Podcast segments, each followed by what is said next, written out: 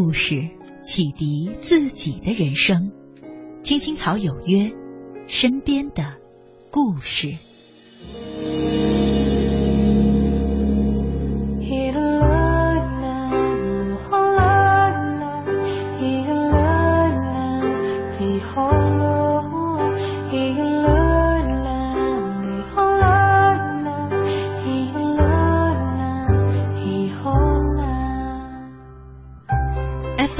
十七点八一零四点九 AM 一二一五，青青草有约，为你的心安一个家。收音机前的听众朋友们，草家的家人们，大家晚上好，欢迎准时走进由中央人民广播电台华夏之声为您带来的《青青草有约》，我是你们的朋友乐西，在遥远的首都北京向您送去夜晚的问候。你在他乡还好吗？今天呢是二零一四年的七月十三号，星期日。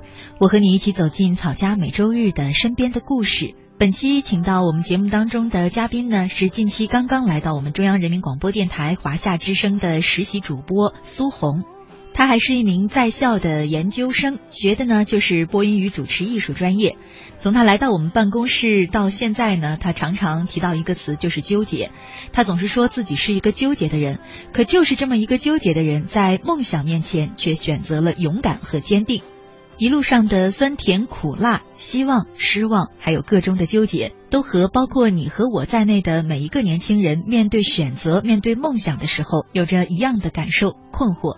可是呢，正是因为他的这份勇敢和坚持，今天的苏红已经朝着自己的梦想越走越近了。今天的身边的故事呢，我们就来听一听一位追梦的年轻人苏红讲他的故事。苏红是我们现在青青草有约的实习主播和实习记者哈。对，第一次到这种这么大的平台来实习吗？是这样的，是第一次。嗯，还记不记得刚进中央台大门的时候什么感觉？我觉得我被镇住了，因为我刚进中央台大门，我觉得，呃，首先是中央人民广播电台这样几个红色的大字，嗯，还有就是非常醒目的时间的显示器。哇，是被镇住了！你第一次来就有感觉到这个是吧？对对对，我感觉作为一个媒体人真的是特别不容易。嗯，呃，时间时刻的提醒着你，因为每一层我注意到是每一层楼的呃楼道里走走廊中间都会有这样的显示器，而且不止一个啊，对，不止一个是。你还挺细心的，这一刻你这么想当主持人，有没有一种梦想实现的感觉？呃，我觉得我离我的梦想是一步一步的近了，没有实现梦想的感觉，但是我觉得我在朝着自己的梦想一步一步的走近。嗯啊，那天我跟你聊天的时候才知道嘛，说你原来本科、研究生都不是这个专业的，对，等于说是播音主持是你第二硕士。对，其实现在提起来有一点点尴尬，就是我是这样说的，在学习播音主持专业之前，嗯，我经常会跟别人说我是一个地地道道的理工男。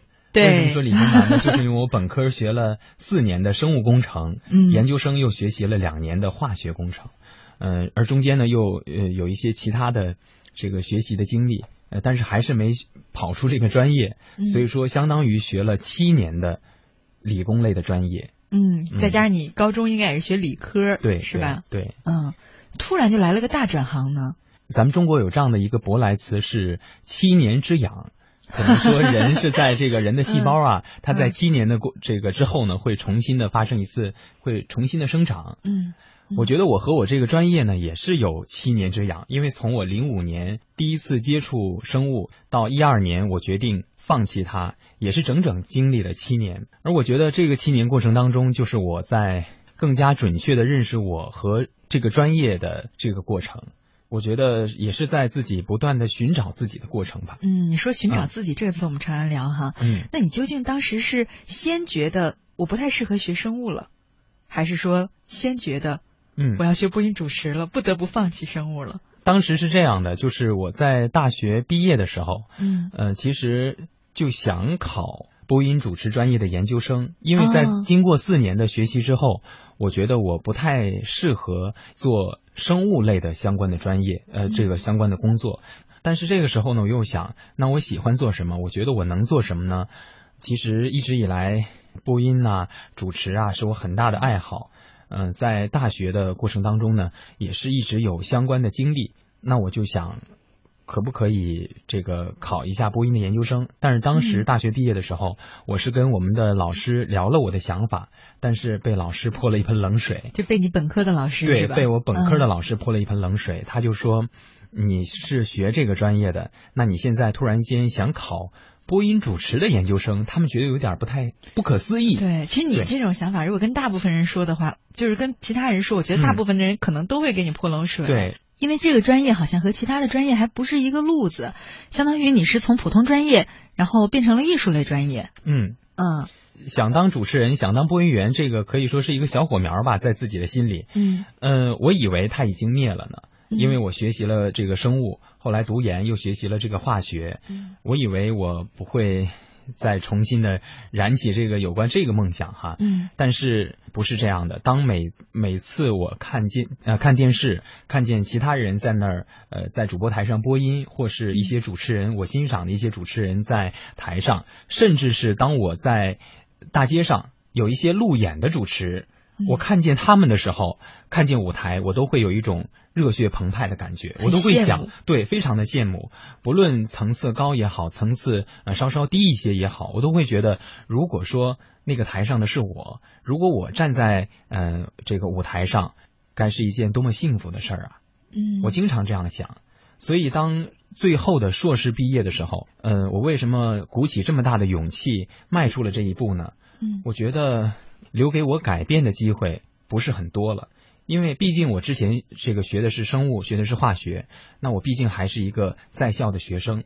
我如果想对我整个人生负责的话，那想转行，可能从学校到社会这样的一个节点，可能对于我来说是比较合适的。嗯，我不能说我走向社会，再从事着原来的专业，就是先当几年什么食品工程对对对，师之类的，我再当几年的这样的食品工程师啊，嗯。或者是说在一些呃科研部门做一些小的研究员啊，嗯。我再做几年，然后我再觉得不适不适合，或者是说我不喜欢，然后我再转，我觉得那样的话对于我来说代价会更大。而且难度可能也更大。嗯，对是。吧？嗯，可是当时你跟你的本科老师说过之后，被他泼了冷水。嗯，我跟我朋友说了也是，朋友当中呢都会表示，当然也有支持我的哈。嗯然后但是真有支持你的。对对对，真有支持我的，但是我可能那个时候由于自己的眼界呀、自己的这个勇气呀、可能都有一定的限制。我更多的可能是吸收的负面的能量，嗯呃，包括自己可能也是对自己有一种怀疑的态度。我想要是考研的话，考就考中国传媒大学播音主持嘛，这个研究生，我就想我能考上吗？嗯我的条件可以吗？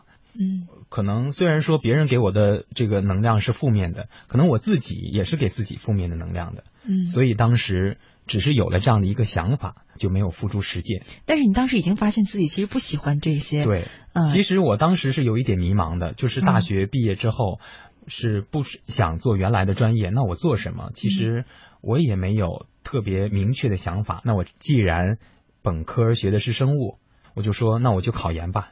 嗯所以零九年我是实际上我是又参加了这个全国的统一考试，嗯又考上了我们本校的研究生。对，在那一学期呢，突然间是有了一个出国的机会，这个读研的机会。就学校送你出去。嗯，不是学校送我出去，嗯是那个学校呢是跟我们学校有过一定的这个交流。嗯然后所以呢，我知道了韩国有这样的一所学校，我是去韩国读的。正好呢，我的朋友也在那边实验室，他说正好，嗯、有这样的一个位置可以申请过来读研，那你有没有这样的想法？我当时是这样考虑的。那既然我没有想明白我究竟之后干什么，嗯还有呢，我觉得我很年轻。那我既然现在在本科呃原来的学校读这个专业，那我倒不如出国去看一看。嗯这样的话，嗯，对于我来说，见见外面的世界，呃，体验一下国外的生活，也未必不是一件好事儿。可能很长一段时间，对你生活的主要重心就是在找自己，对，？我觉得是这样的，找自己。嗯嗯，真的到了国外之后呢？在国外，我每天的生活其实就是非常的简单，嗯、寝室，然后实验室、食堂，大部分生活是这样的。因为我学理工类的，会和教授啊做一些这个项目，做一些实验。嗯，我的实验甚至有的时候是需要三个小时取一次样品，我的实验周期呢可能是四十八个小时，那也就意味着我这两天我是基本上没有什么睡眠的。所以说，在凌晨做实验的时候，我经常就会有一个思考：呃，你现在的生活是什么样的？你为什么要过这样的生活？嗯，他很辛苦。你其实能不能？你是单纯的为了这个不能吃苦而有一些其他的想法吗？我觉得不是。我觉得如果是我喜欢的，呃，比如说哈，将来有一天某一个电视台不论大小，呃，录取我了，让我去做播音员，去做主持人，那同样的让我去凌晨几点做通宵，我觉得我是非常乐意的，我愿意吃这个苦，我觉得我是乐在其中的。那反过来我去做实验去取样品。我就有一点排斥，我觉得这不是我想要的生活，不太情愿，对，不太情愿。嗯，我可以去为了完成学业，为了我当初出国的选择，去呃把它当成一个专业去学，我觉得我是可以接受的。但是我不能接受的是，我将来的一辈子想远一点哈，一辈子都是过这样的生活，嗯，都是在实验室里穿着白大褂去和数据。去和实验仪器打交道，嗯，因为我觉得我感受不到他们的温度，我觉得那些数据和实验仪器对于我来说是冷冰冰的，嗯，我更喜欢和人打交道，更喜欢一种。和外面的世界打交道的这样的生活状态和方式，我发现好多人找自己的这个过程当中，很重要的一点都是问自己：说我如果这辈子就做这个了，我这辈子就这样了，我会怎么样？嗯，然后就他会给自己一个答案了。因为平常的时候，你老会觉得说不清。你说我喜欢呢，好像不喜欢；你说我不喜欢呢，好像走了也不甘心。对，是吧？有这种感觉，然后通常的节点都是，我就问自己，我说我一辈子都做这个怎么样啊？然后会发现，那个时候你脑海当中设想的画面，就会让你有一个很直接的感受，你究竟是不甘多一点，是吧？还是说这个情愿的更多一点？是这样的。所以其实，在最开始。做改变的选择的时候，我是非常纠结的。嗯，那平常聊天我也说我是非常纠结的人，尤其是对做这么大的一个改变，其实说的挺简单，但是当时我做的时候还是挺纠结的，因为它毕竟是。我学了七年的一个专业啊，从零五年一直学到了一二年，嗯，学了七年。那在这个专业上读到了硕士，我肯定有我自己专业上的积累。突然间放弃这七年，其实有些时候它是对于一个人来说是一件挺可怕的事情。你放弃的七年的同时，等于在某种程度上是对于你七年生活的一个否定。嗯，我跟很多人来讲这个故事的时候，很多人都会直接的问我说：“那你这七年不是白学了吗？”对，对，一定会问这个话。对，很多人都会这样 去说。我也非常怕听到一段时间，我非常怕听到这样的声音。当听到这样的声音之后，会赤裸裸的直击我的内心。对，就会包括我自己，可能对自己都有一个否定，说你如果放弃了这七年，你不是白学了吗？嗯，有的时候会有这样的一个声音。其实是别人在替你自己问你。对对，别人在替我自己问我自己。嗯，但是呢，与此同时，我又会有另外一个想法。之所以纠结，就会有不同的想法在做斗争。对对，如果你放不下你所谓的过去的一些七年的时间和你所学的专业，嗯，那你可能失去的是未来的七十年。嗯，我觉得是这样的。你老放不下一些东西，那你就在纠结、犹豫、徘徊当中去过日子的话，那么未来的七十年可能是你真正失去的。嗯，那如果说你放弃了一段时间，你可能收获的是未来的生活，嗯，也算是给自己的一种安慰吧，就是给自己纠结的自己找一个情感上的出口。嗯，不，你这个角度其实是很对的，因为我们常常也收到一些听众朋友的留言嘛，就会说，嗯，露西姐，我也是想转行啊，想干什么什么，但是我已经在这个行业做了三四年了，嗯，那我就觉得，嗯，是吧，很可惜，很不舍得。对，但问题是这三四年重要呢，还是？即将到来的几十年对你来说更重要呢？对对对对对，所以说我也是抱着这样的一种态度，就毅然决然的决定。嗯，决定的那个点是什么？你还记得吗？就哪一刻你下定决心了，说好，就去了。决定的那个点是回国吧？我觉得回国是一个点，因为我韩我是不是说去韩国读了两年的研究生嘛？嗯，我是一二年的二月十八号回的国。嗯啊。然后回来之后呢，呃，之前就有一些了解和打算哈，包括跟家里人也说了。我回国之后在家，其实我在韩国两年的时间是没有回过一次家的。哇，这么近！其实韩国很近，对，跟欧欧美比的话，对对对，它其实很近，坐飞机两个小时就能到家。对呀，相当于从咱们北京到一趟深圳。对对对对，可能在北京堵个车，坐两坐地铁的时间也差不多两个小时了。这个，所以我两年的时间，两年的时间没回家的原因是，呃，实验的任务很重，而且呢，呃，教授不给假，教授过年过年也没有假。韩国过春节，他们只有三天的假期。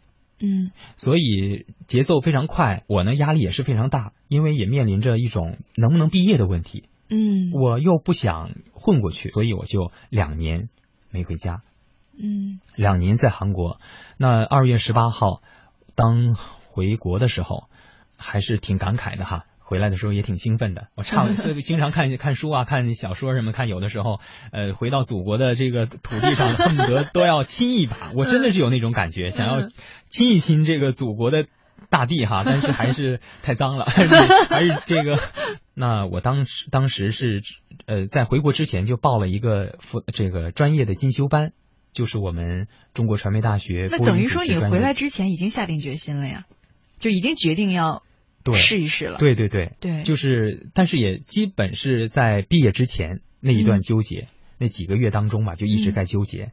因为毕业，他可能要面临着一个人生的十字路口，究竟往哪走？那我可能那时候对自己的人生思考的多一点，所以说呢，呃，就是会有这样的一个改变的想法。嗯，回国，我想说的是，回国两年没回家，那回家其实就待了两天。就赶紧的过来这边报道，报播音主持专业的进修班。你之前不是很纠结吗？要学还是不要学？嗯，就是你决定要学的那一个点是什么呢？决定就是让让你释然了，不纠结了。我觉得你如果说要确定的一个点的话，可能没有，没有确定的一个点哈。嗯，这个时机这个时刻之前我是纠结的，或者说这个之后我就下定决心了。我觉得它更多的是一种长时间的对长时间的一种积累，嗯，长时间的一种思考。嗯，呃，可能有些事情是今天我这样想了，可能睡一觉之后，我就会另外有一种想法。那我的这个事情呢，是我今天有这样的想法，想改变的想法，但是我这个想法明天还会有，后天还会有。嗯，这样的话，我就比较确定它是不是一时的冲动，而是一个真的经过了一定思考的想法了。嗯，那你回家两天之后就过来了，你怎么跟爸妈沟通的呀？在韩国的时候是打电话，或者是说聊 QQ 视频聊天去说这样的一个事情。什么反应？他们又泼你冷水了吗？对他 他们还好，他们不至于泼我冷冷水。嗯，最开始呢，我当跟他们说的时候，我说，嗯，爸妈，我想，呃，回国之后不想做这个专业，我说我想转行。那我我妈跟我说，就问我说你想做什么？嗯，我就把我的想法跟他说了。其实我觉得做父母的最伟大的一点就是，他总是替孩子去着想。他当时给我的回馈就是。那你说学了七年的这样的专业，你突然间就放弃了，你不觉得可惜吗？他还问我说：“那你想好了吗？”他当时给我提出了很多的问题，我又把我的想法跟他一五一十的交代了。嗯，所以到最后，他们还是支持我的，这也是我觉得我应该特别应该感谢我父母的地方。所以这个时候，我可能就会在心理上有底了。跟他们商量之后，两天的时间在在家里可能还没回过神儿来，感觉时空都要有点穿梭了哈，就突然间又跑北京来了。是二月二十二号，我记得特别清楚。我发现你是一个对日期特别敏感的人，你每个日子你看你讲到现在，其实你都记得。你现在让如果让我想，我我自己啊，有一个很很逗的事儿，就我前两天的时候，大概就是我入台，就是入行啊，几周年的那个日子，嗯嗯。我就在想，我到底是哪一天上班的呢？你想，人生第一天上班，其实就正式的工作，应该是挺值得挺重要的日子。对，我也想不起来了。然后，究竟，比方说大学是哪一天入学的呢？我也想不起来了。嗯嗯，可能我觉得和性格有关系，或者是说和他。经历有关系，因为我长时间是和数字打交道的，啊，可能对数字会比较记得敏感一些。除了数字，你是不是对纪念日啊这种概念也特别强烈？对对对，包括和对 要往下说了吗？还是不说了，这个不跟这个主题没多大关系。对，也好在这个日子比较好记。嗯，二零一二年二月二十二号，我来的北京。我印象特别深的是，当我把所有的报到的手续、报名的手续交给老师的时候，嗯，这边一切的手续办理好的时候，我心情特别的舒畅，真的是我觉得我特别的开心和幸福。但其实，嗯，其实这四个月对于我来说，到现在为止的人生的一个低谷。嗯，是因为以前你是看到主持人这样一个形象，嗯他究竟需要你具备什么样的素质，嗯是吧？需要你去做什么，你自己其实是不清楚的。对那个时候你清楚了，是不是？对，嗯因为我之前想的都是特好的一件事儿，嗯，包括刚报完名啊，只想着自己终于可以过自己想要的生活是不是你脑。海当中都是那个你坐在话筒前，然后采访这样嗯是是是，这个聊天啊，那样的或者是说画面是吧对对对，这样的画面。但实际上，当你把一件事情、把一个专业真的当做你的专业去学的时候，可就嗯不是那么回事儿了。绝对不一样。对，先前我们的那个节目当中的嘉宾就是嗯职业生涯规划师古典老师嘛，嗯，他有一个特别有意思的理论，叫做职业生活照和职业艺术照。就是你，你常常在你入行之前，你看到的都是职业艺术照，嗯 是化过妆 PS 过的，对，当你入职之后，就嗯啪一下把你打回现实，就有生活照了。对，就生活照了，是这样的。所以当进行四个月的学习，在这个四个月的过程当中，我也是进一步的认识了自己。我之前觉得哈，这个播音主持这个专业挺简单的呀。就是会说话对呀、吗？会说话，读读课文。那我小的时候，包括高中的时候，我读课文，老师还经常说挺有感情的。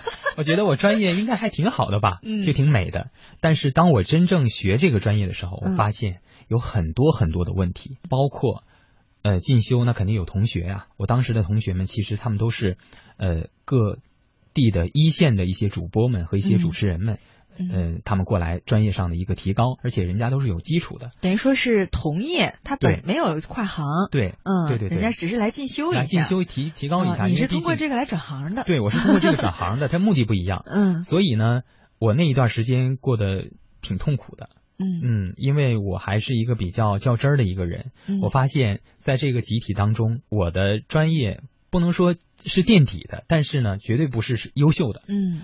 尤其呃初期的时候，当别人都有基础，你没有的时候，你就很容易垫底了，肯定要垫底了。对对对对对，就什么都不太懂，嗯。说什么专业上的词啊，或者是说嗯。老师讲课的时候说说的时候，可能也不太明白，也不太明白，老师说你对象感不好啊，嗯。你还想什么是对象感？什么是对象感啊？是。老师说你吐字归音有问题啊，你还想我什么是吐字归音对啊？对对对对，就一些基本的概念都不是很清楚，所以呢压力特别大。认识到自己了，说我的专业也不是那么的优秀，嗯这个专业呢，可能我之前觉得仅仅把它当做爱好了。你看我在在大学的时候嗯是把它当做一种爱好，没人要用一种职业的标准去要求你。对但是现在不一样了，你既然说我我有这样的一个想法，可能你的相应的要求，你的水平和档次要提高上来。嗯，那我那个时候可能，嗯、也没有那样的水平，嗯，包括和同学之间的一些比较啊，心理上的比较是不可避免的。我我经常有这样的一个思考，就是可能我之前做的一些事情，在给自己造一条船，嗯在大海当中去航行哈。嗯我那四个月的状况是，我把原来造好的船丢弃了，我要重新的再造一条船。嗯这个经历，可能别人已经都在他的那条船上行驶的好好的了，但是我呢还要找木头，还要呃做一些其他的准备性的工作，特别着急，觉得安全感一点儿都没有了，觉得我的未来在哪里？四个月结束之后该怎么办？进进修班结业之后吧，也没有一个很好的归宿。嗯嗯，因为我之前想的哈，我的一个初期的规划是进修班，这个上了进修班之后，然后找一份相应的工作啊。你以为进了进修班嗯就可以找工作了对？，我以为我学了学，然后学了一段时间，然后就可以找一份工作，哦就做相关的行业，哪能做那么容易相关的专业呢。对，我想的可简单了，要不怎么说无知者无畏呢？我当时就是因为不知道，我想的简单，所以我一鼓作气的就过来了。嗯是，但是当你用心的去仔细的考虑很多事情的时候，你发现很多事情不是你想象的那么简单，那你这个想象的有点太简单了，是吧？有点幼稚了。上个进修班就可以跳行了，是吧？嗯，但实际上不是那么情况，嗯不是那样的一个情况。那进修很快就过去了，四个月。那他们呢，都是哪来回哪哪去？对，因为人家都有单位呀、嗯，各个地方台的主播、主持人、记者嗯都回去了。那我那个时候呢，觉得生活特别的迷茫。我觉得我之前在学校里还是算是比较优秀的学生哈。嗯那个时候哈，大学时候的我会觉得我的未来一片光明，但是就是那样的一个曾经那样的一个我，但是现在却变成了这样的一种一种处境。灰暗了，是吧？对，我的生活有点灰暗，我觉得，嗯嗯，就完全找不到我该做什么了。我又不能不可能，嗯，或者是说我又不愿意再去回头做原来的专业，怎么办呢？我还特别庆幸当时有一位老师，嗯。我找他聊天儿，他当时呢给我的一个想法是，他跟我聊天说说苏红，你看一看四个月之后你能不能找到一份工作？嗯。如果说找不到工作的话，那你是不是可以考虑再考个研嗯。啊，读个书，给你一个过渡的时间？嗯这是以前你从来没想过的。这是我从来没想过的。其实哦，天哪！我们聊到这儿，我才知道你的思路。嗯，就你以为上个进修班就可以找工作了，从来没想过要读研。我以为你上进修班的目的是为了要读研。不是不是不是，我嗯上进修班的目的是我了解这个专业，然后呃进修班呢是通过一定的训练，呃找一份工作。但是我对工作没有过高的期待，不是说我上了进修班我要我就要去呃电视台当主播了哈，嗯我不是这样想的，我只是说学了这几段这个四个月的呃是呃这个时间呢，我可以去到一个哪怕小的台。我其实当时是有这样的想法，哪怕是一个县级台嗯，要我，我都愿意去。天哪！但是，就县级台恐怕也不能只接受你一个进修班的这个证书是吧？当时连一个县级台对也没有这样的机会留给我。嗯，讨厌你，你真的把嗯我们这行想的太简单了。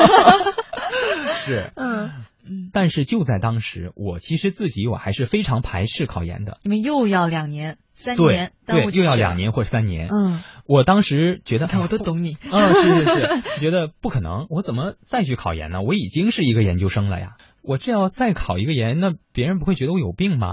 严重一点说哈，嗯说你都已经是一个硕士了，然后你再读一个硕士，而且还是相差这么大的，其实我跟你说，嗯。有的时候真的是我们中国人对这个东西的感觉，嗯就是说，因为嗯。我们可能更看重那个学历的级别，说嗯。已经是硕士了，就没有必要再去读一个硕士。但你会发现，国外有很多双硕士、双本科，甚至三四个硕士、三四个本科的那种人。对，国外是有很多这样的，嗯，这个人做这样的事情，对，因为对他们来讲，他可能这个学到的东西本身比这个学历是要重要的。嗯，啊对，我们可能更看重学历一点。是嗯我非常同意你的这个这个说法，就是很多人都是纠结在你已经有一个硕士了，那你为什么还去读这个硕士，还去读另外一个硕士？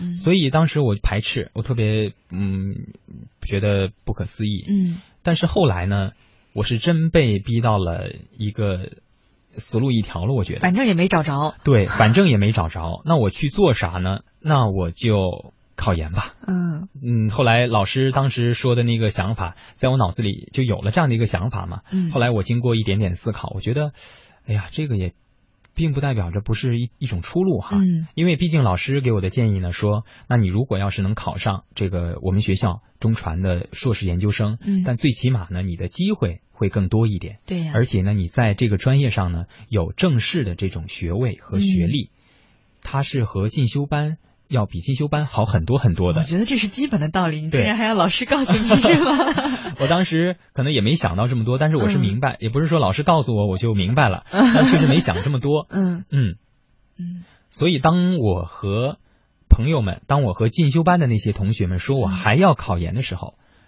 他实际上们又说你疯了是吗？，对他们又说我疯了。他们其实到最后的时候，呃，很多人都会有一点不太理解我。嗯到后来的时候，他们都劝我，他说：“苏红，你赶紧嗯呃，用你原来的专业去找一份工作吧，因为你有学历，各方面呢都还行，你可以找到一份为自己谋生的专业，这个职业的，不要在这个专业上纠结了，可能不太适合。呃，但是我到头来呢，我又说我还要继续考。那同学们当时也很多人都会觉得很难。哎呀，你首先利用一年的时间去准备，你如果考上了呢读，你还要读三年或读两年，嗯你要是考不上呢，这一年又白费了。你说这个人生这时间不是都耽误了吗？嗯那对于我来说呢，我觉得我想不了那么多了。嗯我我觉得我真的是太想转行了。嗯我觉得要想做成什么事情，你如果考虑的特别多的话，其实也不是说考虑的少，嗯其实你考虑的很多。你看你现在形容的这个纠结哦，你知道你现在的形容都已经很纠结了。啊所以，嗯、其实我是感觉，就像我们曾经在节目当中说过一句话，嗯、我们不知道出处是不是很严谨啊，但据说是李嘉诚先生说的，嗯就是说你对成功的渴望已经大于你对失败的恐惧了。对对，对，这个时候就是。嗯，你真正热爱这一件事的时候，你对它成了的渴望太强烈了是，我特别啊想要、想要做成这件事儿。对，以至于你都没法想，就是失败了怕不怕的事儿了。对，嗯、没想这么多。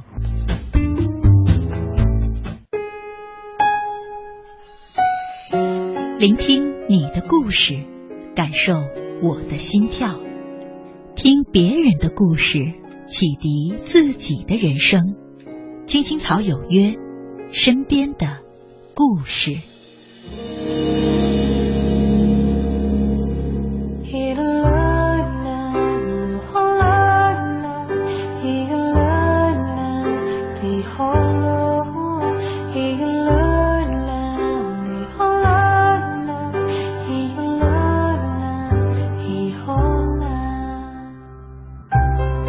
回来，亲爱的听众朋友，您现在正在收听的节目是由中央人民广播电台华夏之声为您带来的《青青草有约》，我是你们的朋友乐西。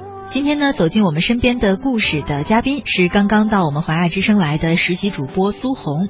之所以请他来，是因为呢，他追求梦想的过程有一点曲折，经历了很多低谷、迷茫、苦恼等等，和你我身边的每一个人都有相似之处。那上半段呢，我们已经聊到了，说到追求自己的梦想，对成功的渴望远远大于对失败的恐惧，这让苏红不顾一切的勇敢的向前冲。但有上路的勇气，并不代表着前路一定是平坦的。接下来呢，我们继续来听苏红讲她的追梦故事。哎，但是你再对失败不恐惧，我觉得你肯定人嘛，肯定会理智的想的话，一定想到万一真输了怎么办？这方面说实话，我没敢想，可能是一种麻木的状态。对，其实你那你有点算是自我逃避，是不是？有一种逃避的想法，嗯，想着怎么去考上，嗯，怎么去努力，怎么去背。怎么去考上？我更多的是想这些事情，根本没想，根本考不上怎么办？我有的时候也会想哈，但是不会想的很深入。嗯，呃，我就想，如果考不上的话，再考，或者是工作。我当时最主要的一个想法是什么呢？我只给自己一次机会。那如果考不上呢？我再想其他的办法。嗯，所以当时就只想着怎么样去考上。哦，我们俩的那个。思考事情的思维方式就很不一样啊！我我其实是一个做事特别大胆的人，就像你讲的，很多时候别人就会说这人疯了吗？这样的，嗯，但是我每次思考一件事的时候，为什么我觉得我胆子特别大？是因为我先把最糟糕的结果想了，然后我一定会问自己，就这个结果你接受得了，接受不了？对，要接受得了，我觉得我就特别大胆去。做，然后就想，大不了不就是这样吗？对，所以咱们俩思考问题的方式不一样。你是想，反正就会成功的，失败我不想。对对对对，我太想成功了，我就想着怎么样去成功就好了。呃，我有的时候心情不太好。嗯，不不太好的原因呢，就是因为我想的多，纠结，想想什么呢？想和我同龄的工作，有的已经小有成功了，嗯，呃，有的已经成家了，嗯，有的已经有孩子了，在那个那个微博呀，秀娃了，在那个 QQ 上啊，开始秀了，嗯，我现在反过来在想我，曾经我在他们当中是优秀的，那现在呢，人家都已经各方面的进展的很顺利，而我前途。在哪里都不知道，还在考研，嗯，而且我已经有一个研究生了，我还会想到父母，嗯，我说，哎呦，我爸爸妈妈这么支持我，嗯，他们都希望我能够出人头地，嗯。嗯，这么多年我也是一直跟他们说，我说那个爸妈等着我这个出人头地那一天，哎呀，我觉得出人头地这几个字是特别可怕的，对，特别可怕，他会给你一种压力，嗯，对，所以呢，嗯。我会想到说，这么长时间了，还没混出个名堂来，还在考研，有的时候会有这样的一丝的想法掠过，所以呢，我就会想很多就负面的情绪嘛。嗯，有一天晚上回去的时候，当灯一闭上，嗯，黑暗来的时候，嗯，这种恐惧，我就觉得那一段时间我像陷入了一个无底洞一样。这种想法，黑夜是最容易让人多思的时候。对对对，可能天一亮，你的希望就回来了。对，就是这样的。你看白天哈，我在自习室里复习，嗯，都还好。到晚上回去之后，躺在床上，灯一闭，就会各种各样奇怪的想法都会来了，就失眠。对对对，就失眠。有一 有一段真的是失眠了。嗯，有那么一阵儿，也是临近考试，压力也特别大的时候，到十一月份的时候，有一次特别严重，我几乎记得是几乎是一整夜都没睡。嗯。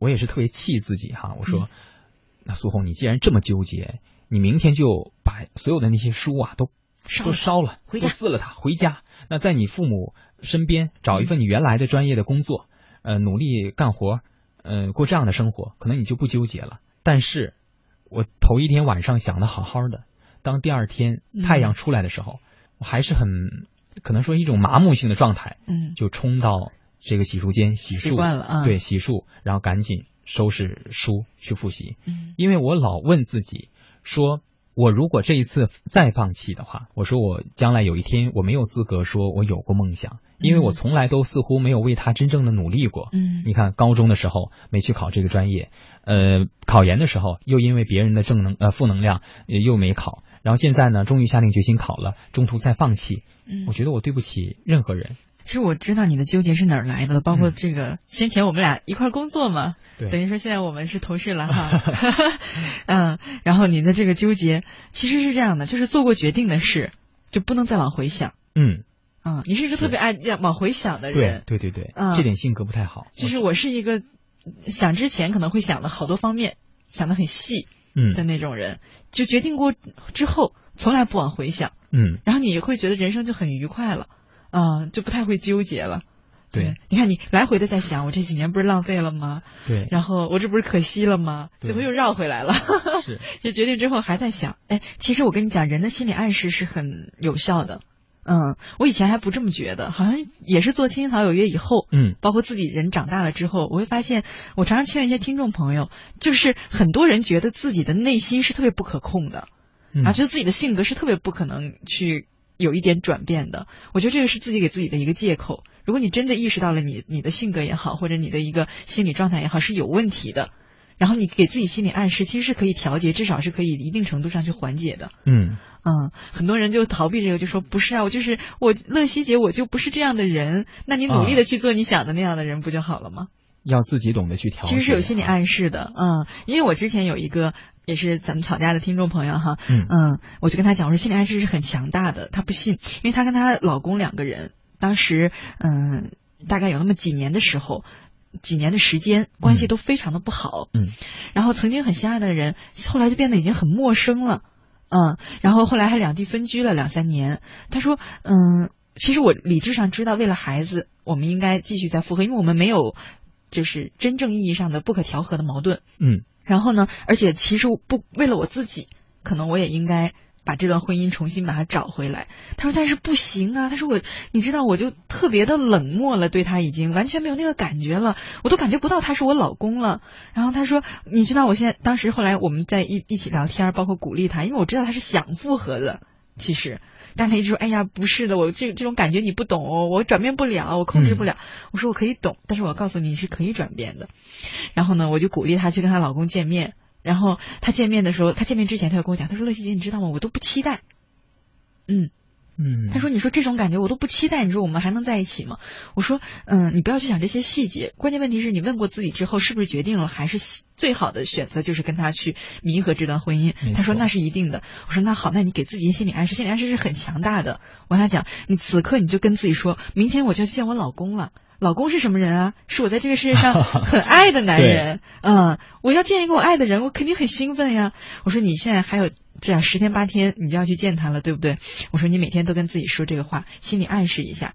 最后他给我打电话，他说乐西姐这个管用了。他说我见到他那一刻，我真的有那个激动了。嗯，他说先前我就觉得一点都不期待，可是可能是这些天的这个心理暗示起作用了。有些朋友可能就会说，乐西姐你这不是给他引歪了吗？因为他明明不期待，你就把他变成期待了。可是他问题是他已经决定了要复合，对不对？对对，那我们就调试自己的心态，给一些心理暗示。嗯，是。其实你比方说，你每天都跟自己说，我不是一个很纠结的人，纠结不好，会让我不开心的。然后你每一次纠结的时候，你意识到自己可能在纠结了，你就说不要这样，不不要纠结，马上打断他，就不给自己形成那个习惯，其实是很有效的。好，这个《青青草有约》这个节目没白来哈，没白来，学到了这一点，我一定要记下来。嗯，心理暗示其实是有用的。我我特别赞成这一点，就是人他有的时候要需要这个心理暗示。你看，即便那一段时间我是那么纠结哈，嗯，但是其实我也是有心理暗示的。怎么暗示呢？就是我可以的，嗯，我能考上，呃，嗯，是这方面的暗示，对，我会有的，因为总要有一股力量，嗯，去支持着你。我当时就想，那我放弃，嗯，一定会后悔的。嗯，那我就不放弃。纵然有千百个理由可能让你放弃，但是我觉得坚持下来只有一个理由就够了。嗯，就是我渴望这份成功。对，嗯，其实我们常常说人的性格或者个性是什么样的啊？嗯，当然有一定是先天的基因的影响，但是归根结底它就是一个习惯。我老觉得，对不对？所谓的性格、个性，就是你做人和做事的一个习惯嘛。习惯，习惯性格。对，习惯并不是完全不可以去改变的、逆转的哈。那一定程度上向好的方向去走。对，总之我们是让让自己过得更愉快。是，是这样的。跑题了是吧？嗯嗯，就说你当时的那个状态嘛。那你还记得你研究生录取通知书拿到的那一刻吗？先说一下查成绩。嗯，查成绩那一天呢，我就特别的紧张，就似乎有预感说。二月二十五号那天哈，你看我又记住了，又记住了，嗯，呃，我就似乎有预感说今天成绩要出来了，嗯，结果真的是这样的。当我头一秒还在刷研招办的网页，没出成绩，下一秒一刷，哎，二零一三年研究生考试这样的大概这样的录取结果公示，我的心也不说不出来是什么感觉了哈。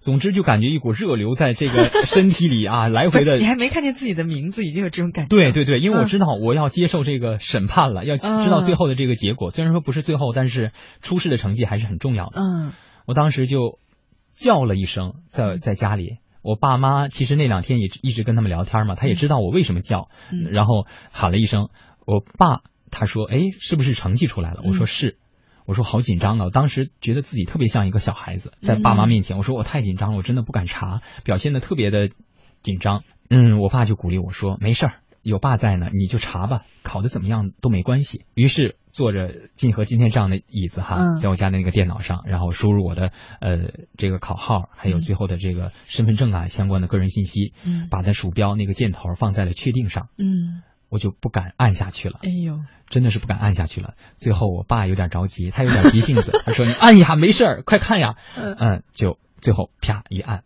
嗯，当出来成绩的时候，嗯，是我爸爸先看到的总成绩，嗯，三百八十五，嗯，我当时一下子就真的是懵掉了一个状态。就三百八十五意味着什么呢？三百八十五意味着还不错的成绩，就过线了是吧？过线了，每年的分数线是在三百一十五到三百二之间，嗯。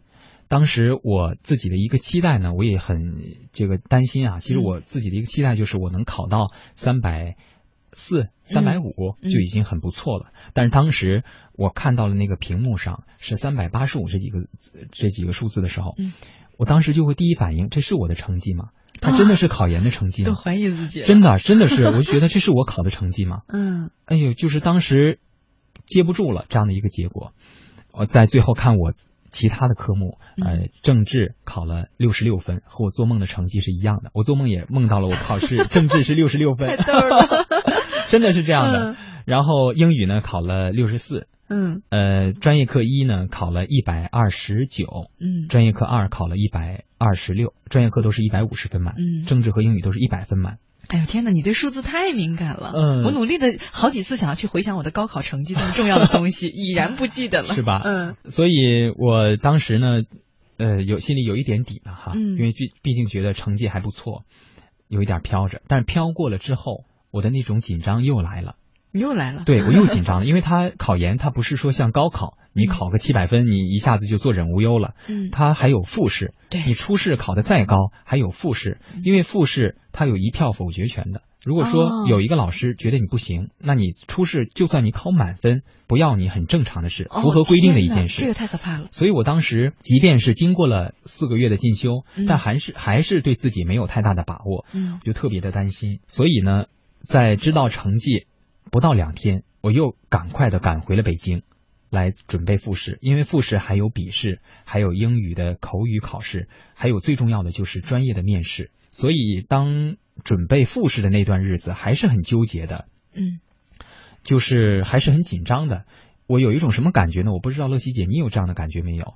呃，当一个东西也好，人也好，你感觉你马上就要得到的时候。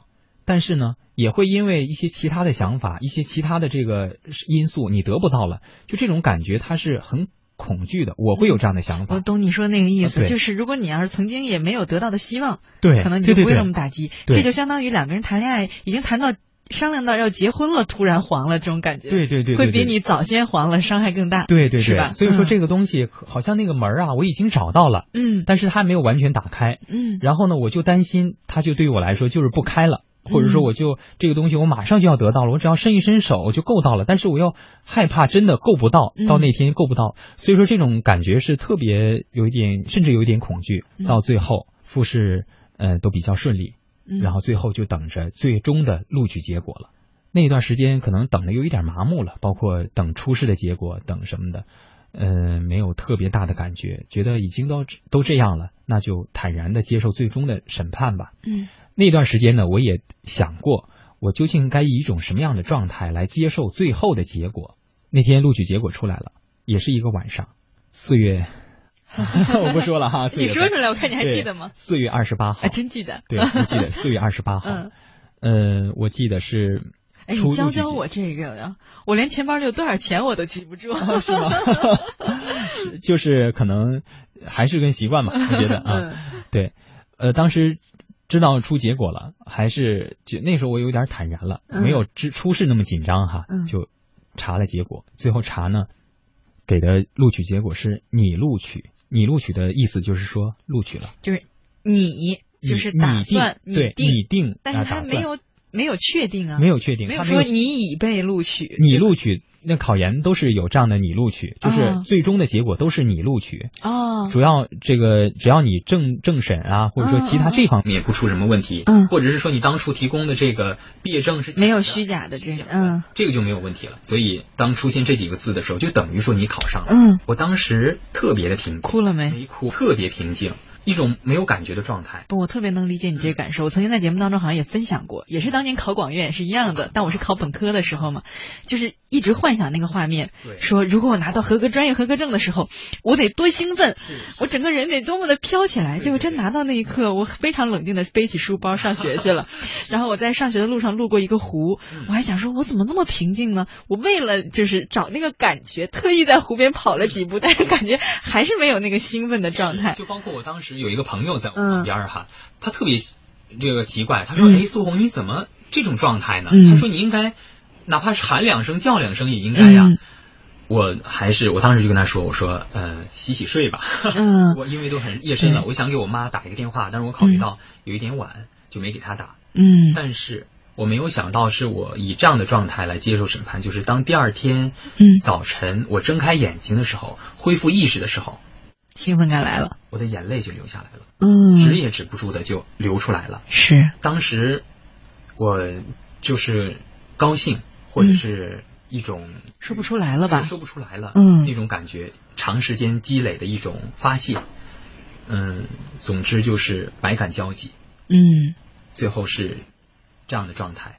我跟你讲，其实那一流眼泪的那一刻，你的心理状态对你将来的人生是有非常重要的作用的。它给你带来的那种自信、力量。对，特别强大，可能能支撑你走很远很远的路。对，因为你会发现这个世界上自己努力就做成了事儿，这种安全感是特别强烈的，是吧？对，因为之前都没敢想过，嗯，我能考上。其实，所以我们为什么常常鼓励大家去做一些看似不可能完成的事儿？因为一旦你真的完成了，就是那一刻的成就感也好，最主要的是那种自信带你给你的力量，是对你人生特别重要的一股劲儿。今后的人生路也会有一很对你整个的心理状态可能都不一样了，那个就是你的一个很强大的支撑。这这就是我们说的嘛，你去每次完成一件你觉得不可能的事儿，都是你的自信增加的力量。对对对，嗯，所以说，当单纯的出国这件事儿给我的一个最基本的一个人生的信念也好，嗯，一个判断也好，我就觉得不要把什么事儿想的那么那么难，对，没有太难的事儿，这就是那个自信的累积嘛。嗯，常常有也是有听众朋友老问说，乐西姐我不自信怎么办呢？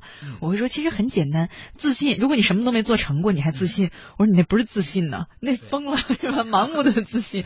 嗯，真正的有意义的自信来自于什么呢？就是每次成功一件事的积累。如果是容易的小事儿，那它就需要多几件的积累。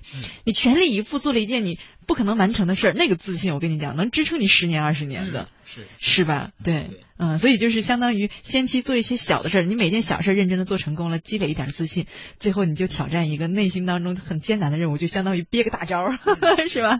自信就有了。嗯，所以拿到通知书，还是最多的感受就是坦然和踏实，觉得自己值得这张录取通知书。嗯，这是我努力，哎，这种感觉太好了。这种努力争取来的，因为我知道我那几个月那半年是怎么过来的，都会觉得。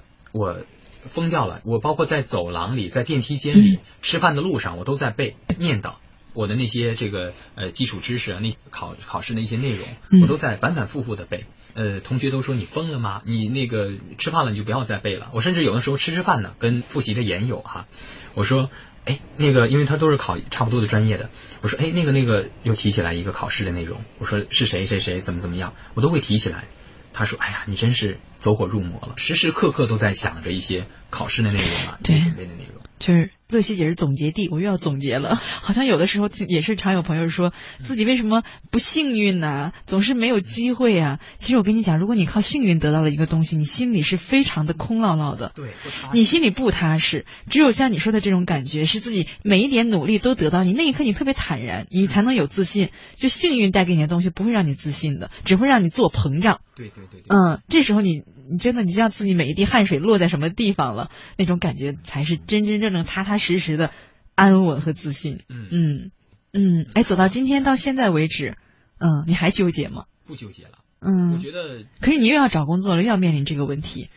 呃，因为真其实你已经经历过几次毕业了啊，你应该很清楚，毕业并不意味着就算完事儿，而是另外一个崭新的开始。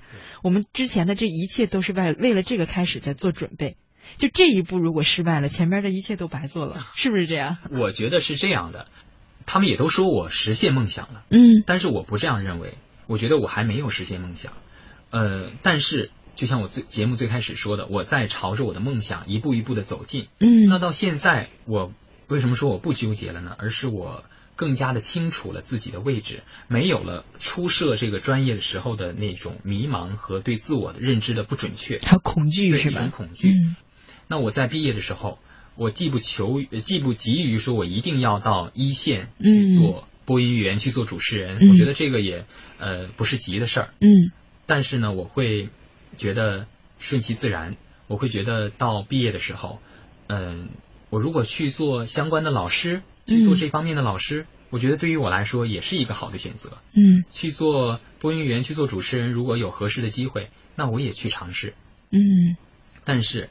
我觉得我是，呃，我觉得转行应该是转行成功了，就是我转型转型成功了。对，啊，我可以利用现在的一些资本，找到我想要做的一些职业和工作。嗯，其实聊到这儿，我觉得今天我们跟你的整个一个聊天哈，与其总结说我们在聊一个梦想是怎样实现的故事，我觉得不如说安全感、自信、踏实和力量是如何得到的，对，对不对？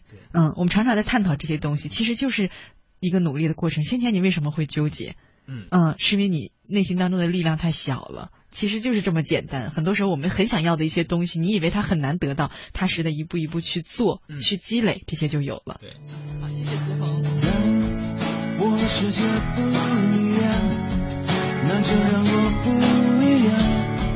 坚持对我来说就是一杆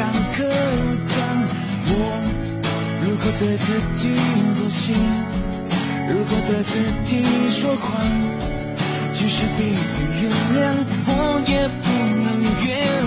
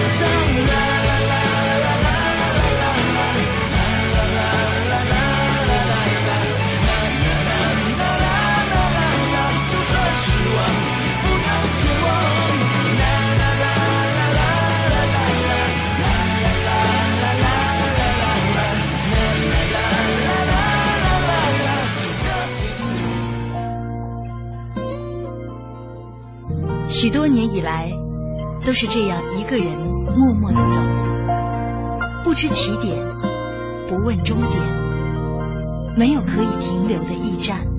密密麻麻的高楼大厦，找不到我的家，在人来人往的拥挤街道，浪迹天涯。任淡淡的风穿过单薄的身体。岁月与年华都从脚下走过，只有身边扬起的尘土，为历尽的艰辛做最忠实的记录。给我一个小小的家，我有的家，当风遮雨的地方，不必太大。青青草有约。在漂泊的岁月里，为你的心安一个家。